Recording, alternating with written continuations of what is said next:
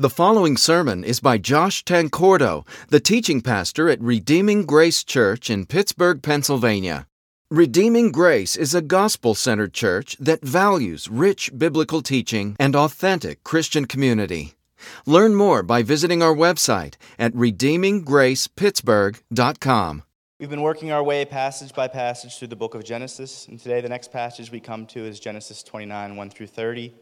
So I'll be reading a selection of verses from that passage. It says Then Jacob went on his journey and came to the land of the people of the east. As he looked, he saw a well in the field, and behold, three flocks of sheep lying beside it, for out of that well the flocks were watered. The stone on the well's mouth was large, and when all the flocks were gathered there, the shepherds would roll the stone from the mouth of the well and water the sheep and put the stone back in its place over the mouth of the well. Jacob said to them, My brothers, where do you come from? They said, We are from Haran. He said to them, Do you know Laban, the son of Nahor? They said, We know him. He said to them, Is it well with him? They said, It is well, and see, Rachel, his daughter, is coming with the sheep. While he was still speaking with them, Rachel came with her father's sheep, for she was a shepherdess. Now, as soon as Jacob saw Rachel, the daughter of Laban, his mother's brother, and the sheep of Laban, his mother's brother, Jacob came near and rolled the stone from the well's mouth and watered the flock of Laban, his mother's brother. Then Jacob kissed Rachel and wept aloud. And Jacob told Rachel that he was her father's kinsman and that he was Rebekah's son, and she ran and told her father. As soon as Laban heard the news about Jacob, his sister's son, he ran to meet him and embraced him and kissed him and brought him to his house.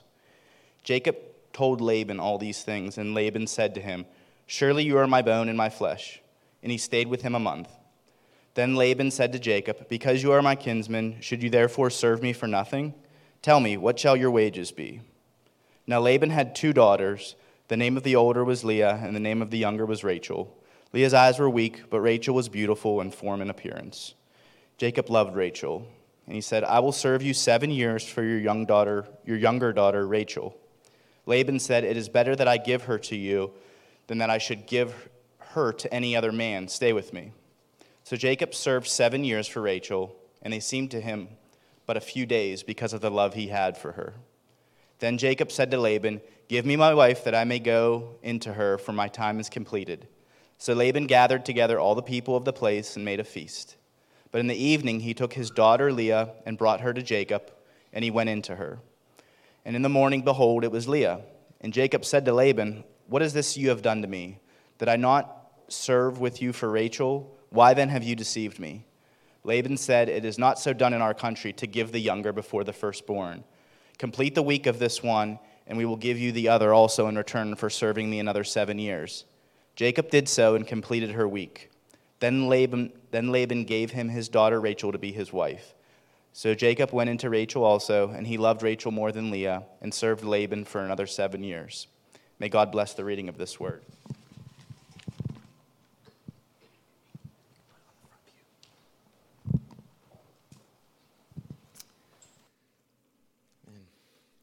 Mike, let's pray together. Father, we're told that there are different kinds of soils on which the seed of your word falls thorny soil, rocky soil, soil on a path, and good, fertile soil. And it's only when the seed falls on that last kind of soil that it actually produces fruit.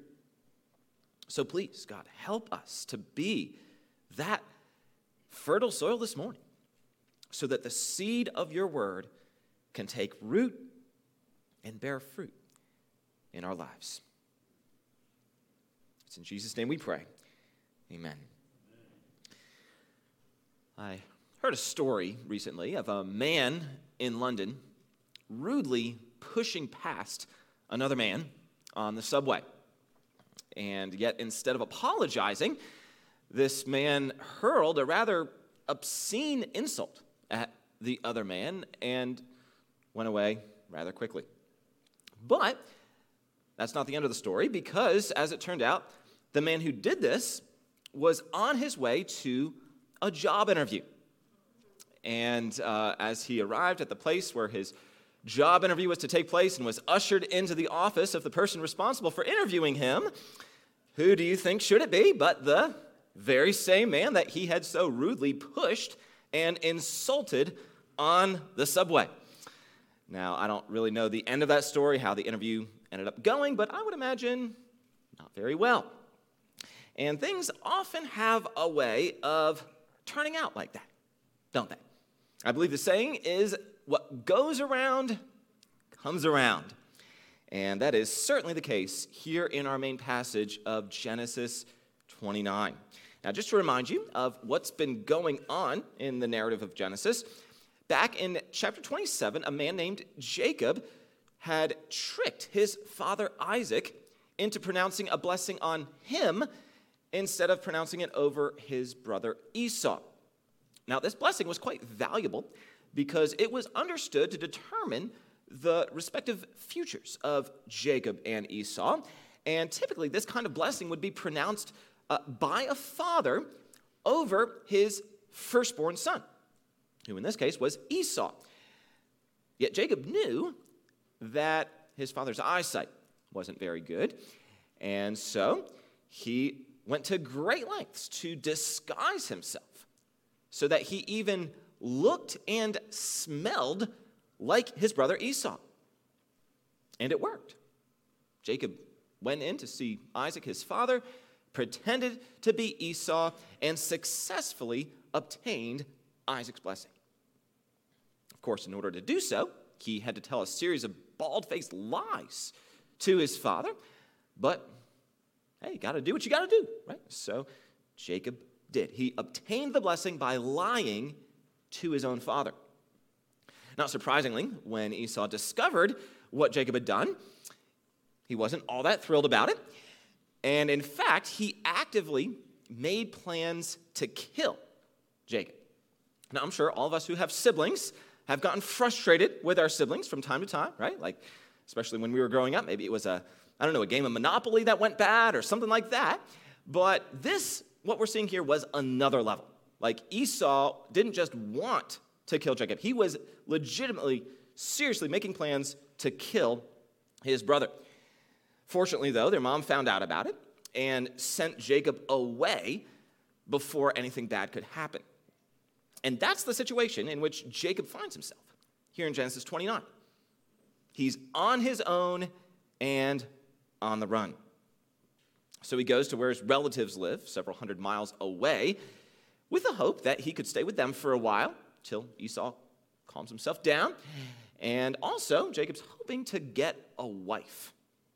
Look at verses 1 through 3. Then Jacob went on his journey and came to the land of the people of the east. As he looked, he saw a well in the field. And behold, three flocks of sheep lying beside it, for out of that well the flocks were watered. The stone on the well's mouth was large. And when all the flocks were gathered there, the shepherds would roll the stone from the mouth of the well and water the sheep, and put the stone back in its place over the mouth of the well. So basically, there was a communal well at that location that had a large stone over it to keep the water from becoming contaminated when the well wasn't being used. And typically, it would take a few men to move that stone away. So the shepherds of the area apparently had a uh, habit of meeting there at a particular time of day so that they could all get water for their flocks. Then in the subsequent verses, Jacob asks these shepherds if they've ever heard of Laban, his uncle. And they say that they have heard of Laban, and actually that Laban's daughter Rachel is on her way to the well with the sheep that, that she shepherds. We then read this in verses 9 and 10. While he was still speaking with them, Rachel came with her father's sheep, for she was a shepherdess. Now, as soon as Jacob saw Rachel, the daughter of Laban, his mother's brother, and the sheep of Laban, his mother's brother, Jacob came near and rolled the stone from the well's mouth and watered the flock of Laban, his mother's brother. Now, remember that removing that stone was typically a job for several men to do. But Jacob apparently does it by himself, right? So, you know, and guys, I'll just say, sometimes you just got to do what you got to do if you're looking for a wife. You know, I could just picture Jacob there, you know, rolling up his sleeves, rubbing his hands together, and showing that stone who's boss. That's what you got to do. I remember um, actually when Becky and I were, were first dating, like just started dating, we went on this hike through wood, the woods one time, and there was a tree about this, maybe this big, with a rock, a large rock, about 20 feet high with a flat face on it. I don't know what got into me, but as a young 27 or 21 year old guy, I just got this idea in my head. I don't know, I wanted to express my masculinity somehow, so I thought that tree needed climbing. So I just put my feet on the rock and just shimmied right up the tree like it was nothing. And Becky saw that, and well, she ended up marrying me. So that's how it's done. I didn't know Genesis 29, but you can see some very relevant biblical principles for, for our lives today. So, some wonderful wisdom that we find, especially for all you single guys in Genesis 29. Those older guys, maybe, you know, once you get 30, like, don't, just don't try that. But the younger you are, the better. So, but then after seeing uh, Jacob accomplish this impressive feat and learning about who he is, Rachel runs home and tells her dad Laban the exciting news that Jacob is in town. Then verses 13 and 14 tell us as soon as Laban heard the news about Jacob, his sister's son, he ran to meet him and embraced him and kissed him and brought him to his house. Jacob told Laban all these things. And uh, Laban said to him, Surely you are my bone and my flesh. And he stayed with him a month. Now, as we'll see, Laban is a pretty devious and conniving guy. So I'm sure the gears in Laban's head were already turning as he considered how he could exploit this situation for his own personal gain.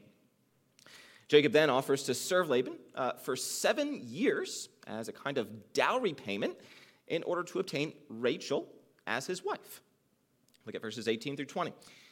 Jacob loved Rachel, and he said, I will serve you seven years for your younger daughter Rachel. Laban said, It is better that I give her to you than that I should give her to any other man. Stay with me. So Jacob served seven years for Rachel, and they seemed to him but a few days because of the love he had for her. Obviously, that is one heck of a dowry payment. But Jacob was so head over heels in love with Rachel that he didn't even care. It says that the seven years only seemed like a few days to him. We then read in verses 21 through 28 Then Jacob said to Laban, Give me my wife that I may go into her, for my time is completed. So Laban gathered together all the people of the place and made a feast. But in the evening, he took his daughter Leah and brought her to Jacob, and he went into her. Laban gave his female servant Zilpah to his daughter Leah to be her servant. And in the morning, behold, it was Leah. And Jacob said to Laban, What is this you have done to me? Did I not serve you for Rachel? Why then have you deceived me? Laban said, It is not so done in our country to give the younger before the, for, before the firstborn. Complete the week of this one, and we will give you the other also in return for serving me another seven years. Jacob did so and completed her week. Then Laban gave him his daughter Rachel to be his wife. So, it turns out that old Uncle Laban is quite the con artist. Uh, back in ancient Mesopotamian culture, the way weddings worked is that there was a huge wedding feast for an entire week. Uh, that you see references to the, the weeks there. That's what it's talking about. The, the wedding feast would last a week.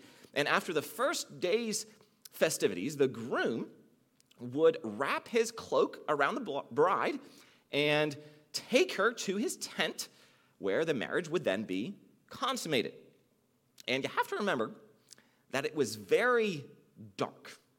Remember, it was, they didn't have electricity back then, right? And it was nighttime, so it would have been very dark. And Jacob was probably also more than a little drunk. Not only that, the bride would have been wearing a veil over her face. And so, if you put all three of those things together the darkness, the alcohol, and the veil, then you could see how it was very possible for Jacob to actually not realize that the woman he was consummating a marriage to was Leah and not Rachel. Surprise, right? So Jacob confronts Laban in verse 25 and asks, What is this that you have done to me? Did I not serve with you for Rachel? Why then have you deceived me? And, you have to wonder at this point whether Jacob heard the irony in his own words. That word translated deceived has the same stem in the original Hebrew language as the word used to describe Jacob deceiving his father Isaac back in chapter 27. Again, what goes around comes around. So after deceiving his father Isaac, Jacob is deceived by his uncle Laban. If you're taking notes, that's the main idea of this passage. After deceiving his father Isaac, Jacob is deceived by his uncle Laban. The deceiver is deceived, the con artist is conned. Jacob gets a taste of his own medicine. And of course, this is anything but a coincidence, as we can clearly see from other passages of Scripture, such as Galatians 6, 7, and 8. These verses from Galatians are really neat because they distill down into explicit propositional form what's being taught implicitly in the narrative of Genesis 29. It's amazing how closely aligned these two passages are. And so I'd actually like to spend a little bit of time in Galatians here. Look what it says Galatians 6, 7, and 8. Do not be deceived. God is not mocked. For whatever one sows, that will he also reap. For the one who sows to his own flesh will from the flesh reap corruption. But the one who sows to the Spirit will from the Spirit reap eternal life.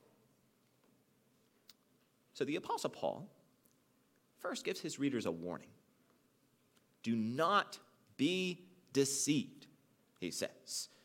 Paul says this, of course, because it's very easy to be deceived about these things. We're often tempted to think that the foolish and sinful things we do will never catch up with us. So we continue on in our foolish and sinful ways, naively assuming that just because there isn't any immediate consequence for our behavior, that there won't be any consequence at all. Kind of like when someone maybe runs up a huge debt on their credit card, as if it weren't real money, and as if that bill won't eventually come due.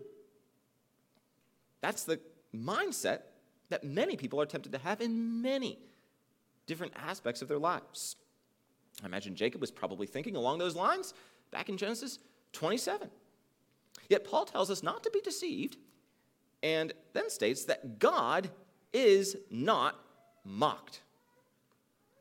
If it were true that there were no consequences for sin, it would be a mockery of God's justice. Paul then says, For whatever one sows, that will he also reap. Those nine words really sum it all up, don't they? For whatever one sows, that will he also reap. You don't plant corn in the spring and then discover in the fall that you're, you're harvesting potatoes, right? You, you don't plant wheat and then you know, several months later you, you have a field full of soybeans. It's not the way it works. Instead, one of the most basic rules of agriculture is that whatever you put into the ground is what you'll get out of the ground. It's a universal law that applies to every agricultural endeavor. For the young farmer, just as much as the old farmer, experienced and inexperienced, someone in the northern hemisphere or southern hemisphere. It doesn't matter. Whatever you sow is what you'll one day reap. No exceptions. And the same is true in our lives. Back in our main passage, Jacob sowed seeds of deception and reaped a harvest of being deceived. Then, after that, in Galatians 6, we're told that there are two options. Paul writes in verse 8 For the one who sows to his own flesh will from the flesh reap corruption, but the one who sows to the Spirit will from the Spirit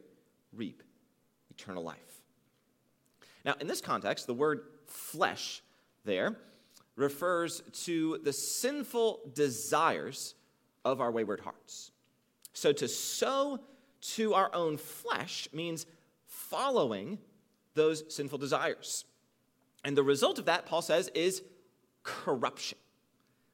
Uh, when you think of corruption, think of the process of wood decaying or uh, food scraps gradually decomposing. Or uh, maybe the best example, given the fact that we live in Pittsburgh, is what's happening to many of the bottom of many of our vehicles out there as the result of the salt used on the roads during the wintertime. Right? I don't know if you've ever failed an inspection because of rust before, but that's a perfect example of the process of corruption. The metal is being corrupted. And that is what we reap as a result of sowing to the flesh, Paul says. Not only will we uh, one day reap corruption in the form of God's eternal punishment, but we'll also reap corruption in the form of the misery and heartache and ruin and hardships that our sins bring upon us, even in this life. Think of all the consequences, for example, that Jacob experienced as a result of his devious and deceptive behavior. He became estranged from his brother Esau, drove a wedge between himself and his father Isaac, and he was forced to leave behind everything that was familiar to him as he fled for his life. That included having to say goodbye to his beloved mother, whom he would never see again before she died, by the way, and as well as leaving behind the comfortable living situation that he enjoyed as a uh, member of a very wealthy family. And obviously, in our main passage, Jacob's also exploited by his uncle for numerous years. So Jacob learned the hard way that, as Paul says, one who sows to his own flesh will from the flesh reap corruption. And there are plenty of different ways in which that's also true of us today. Sin has all kinds of different consequences, even in this life. It often has relational consequences, emotional consequences, financial consequences, legal consequences, physical consequences, and of course, spiritual consequences. And that's true even for those of us who are Christians. You know, even though we'd never say it out loud, we can sometimes assume that as Christians, we can commit certain smaller sins without any consequences. You know, we can just commit these sins in secret, ask God's forgiveness, and everything will be just fine, right? Yet in reality, that's not right at all. Sin always has consequences. I mean, just take pornography as an example. Perhaps some Christian men in particular, in certain moments of weakness, are tempted to think that they can just anonymously get on a certain website, look at what they want to look at, and then leave the website and ask God's forgiveness, and everything will be okay without any effects. No real harm done, no significant consequences, nothing much to worry about. And yet, that's just not true. Even a single lustful thought is going to have consequences in your life. And the same goes for other sins as well gossip, envy, pride, whatever it is, they all have consequences. Most notably, sin will always affect your relationship with God, eroding the fabric of that relationship and diminishing your view of God's glory and robbing you of closeness and communion with God. Not only that, sin will also affect your relationships with other people in some way and to some degree.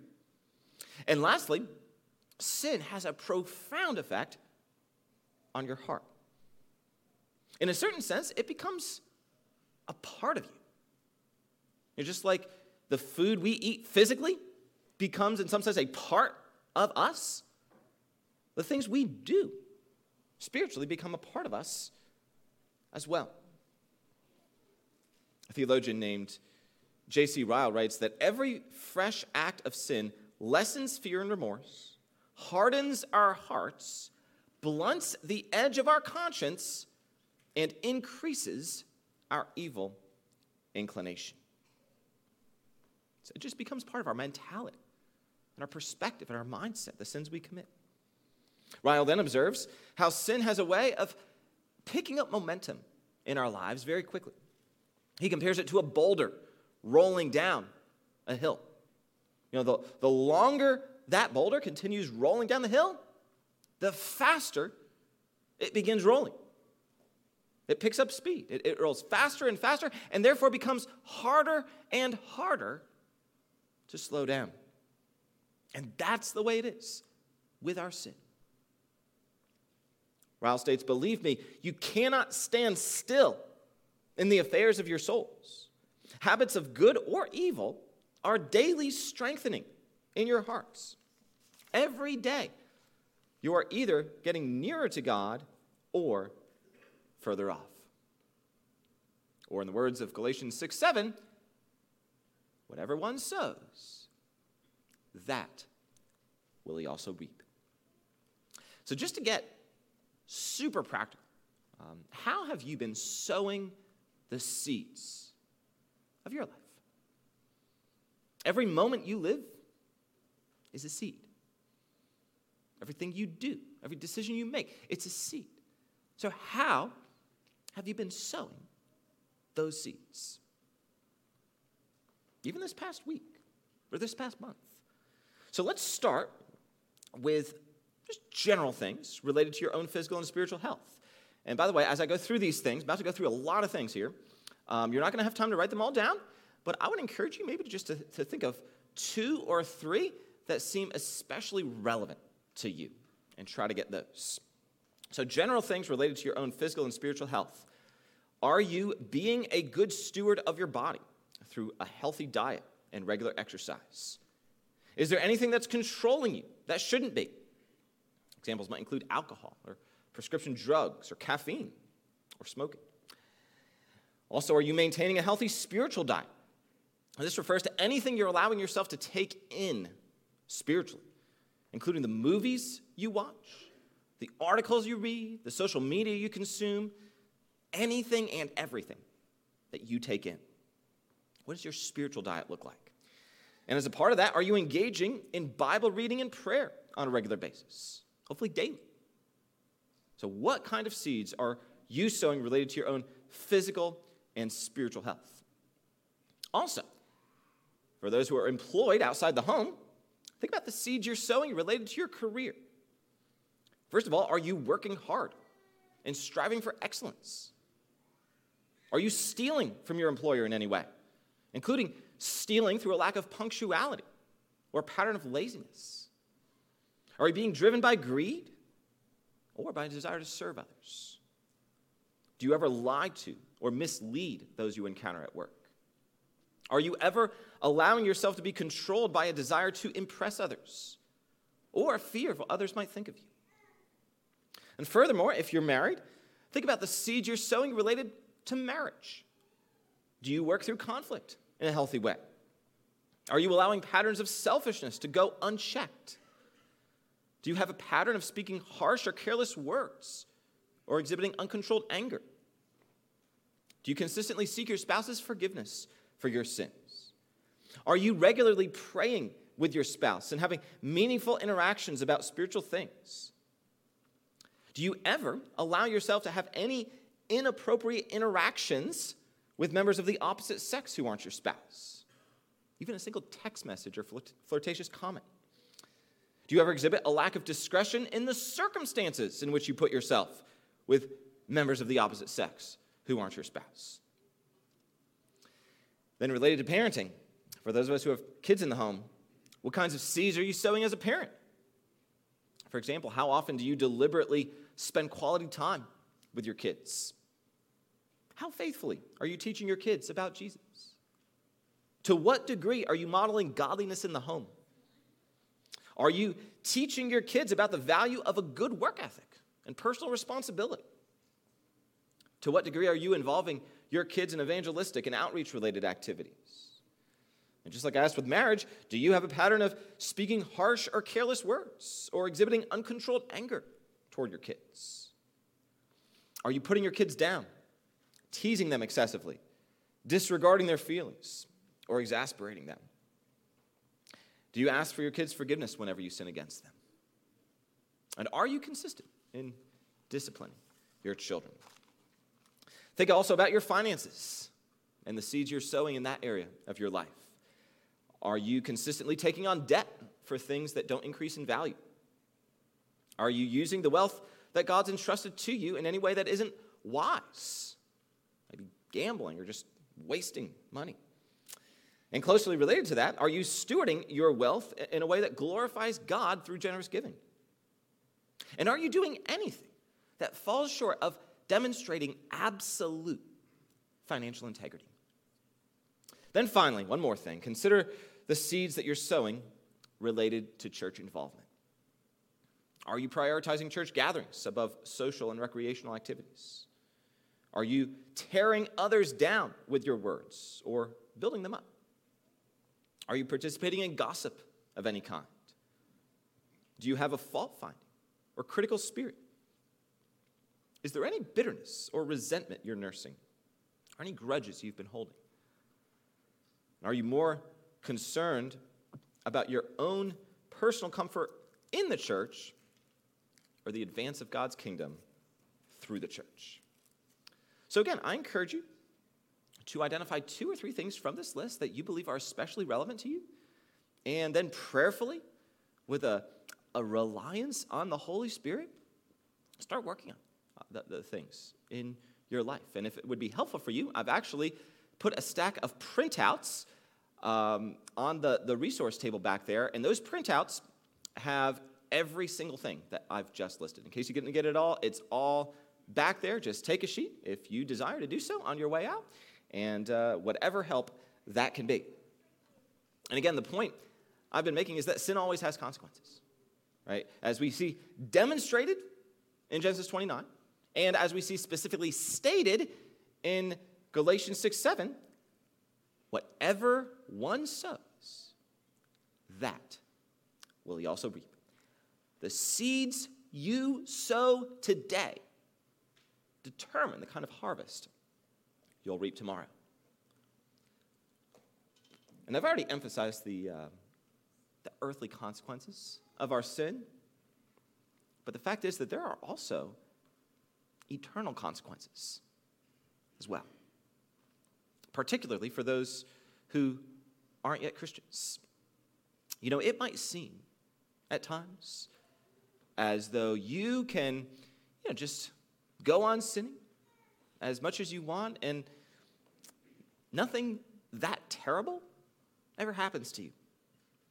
But be assured that one day you will reap the consequences of the sin that you've sown. God Himself will make sure that your sin receives the punishment that it deserves in hell for all eternity. Justice might be delayed for a time in order to give you an opportunity to repent, but it won't ultimately be denied. In Genesis 29, we see uh, Jacob experiencing some significant consequences for his devious and deceptive behavior in the previous chapters. But those consequences, as severe as they were, they pale in comparison to the consequences everyone will face for all eternity. I mean, do you really think that you can live an entire life of sowing to the flesh, as Paul says, and not reap the consequences of that. Do you really think God would allow that to happen? We've said it repeatedly whatever one sows, that will he also reap. it's a universal law. However, the good news of the gospel is that Jesus interrupted that universal law when he came to this earth in order to rescue us. If you don't hear anything else I've said this whole morning, hear that. That's the most important thing you could probably get from this entire message. Jesus interrupted the universal law of sowing and reaping when he came to this earth in order to save us. You see, Jesus was fully God, yet he came to this earth as a human. And after living a perfectly sinless life, Jesus died on a cross. He, he voluntarily allowed himself to be crucified in order to pay for our sins, right? Our sins were actually placed on his shoulders. So that instead of us having to suffer the, the penalty of those sins, Jesus suffered that penalty in our place, right? He suffered the wrath of God the Father so that we wouldn't have to. As the apostle Paul states in 2 Corinthians 5:21, for our sake he, you know, God made him to be sin who knew no sin, so that in him, in Christ, we might become the righteousness of God. So understand what's happened. Jesus reaped the consequences of the sin we sowed so that we could reap the benefits of the righteous life that he sowed. If you're taking notes, you might want to write that down. Jesus reaped the consequences of the sin we sowed so that we could reap the benefits of the righteous life he sowed. He endured the consequences of our sin so that we can enjoy the rewards of his righteousness. And yet we don't experience those rewards automatically. The Bible teaches that in order for us to benefit from what Jesus has done in his perfect life, sacrificial death, and victorious resurrection, that we have to put our trust in him for rescue. That means we can't be trusting in ourselves or you know, even in any habits that we develop in response to all those items that I just listed for you. Listen to me. You could spend every moment of the entire rest of your life trying your absolute best to do everything that I just listed a few moments ago, and you'll go straight to hell when you die. Only Jesus can save you. And He will if you'll put your trust in Him exclusively to do so. In addition, maybe you're here this morning and are, in some sense, already reaping a portion of what you've sown in the past.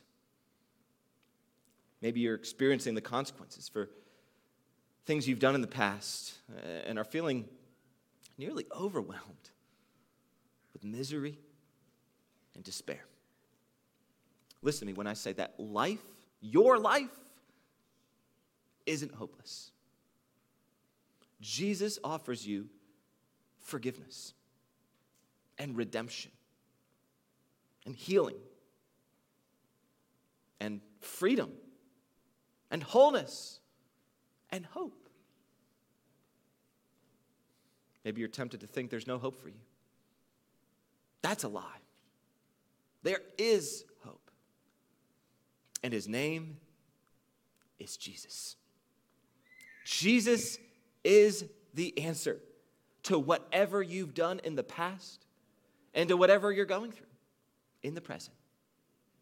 Will you embrace him and put your trust in him to rescue you? Even today. You know, I've always appreciated the words of John Newton as he was lying on his deathbed. John Newton, in case you don't know, he, um, in his, earlier in life, he was a slave trader. And uh, then, after doing that for a while, he became a Christian and eventually became a pastor and a very vocal opponent of the slave trade. And he said this as he was laying on his deathbed Although my memory is fading, I remember two things very clearly. I am a great sinner, and Christ is a great Savior. Do you have the confidence that Christ is your Savior today?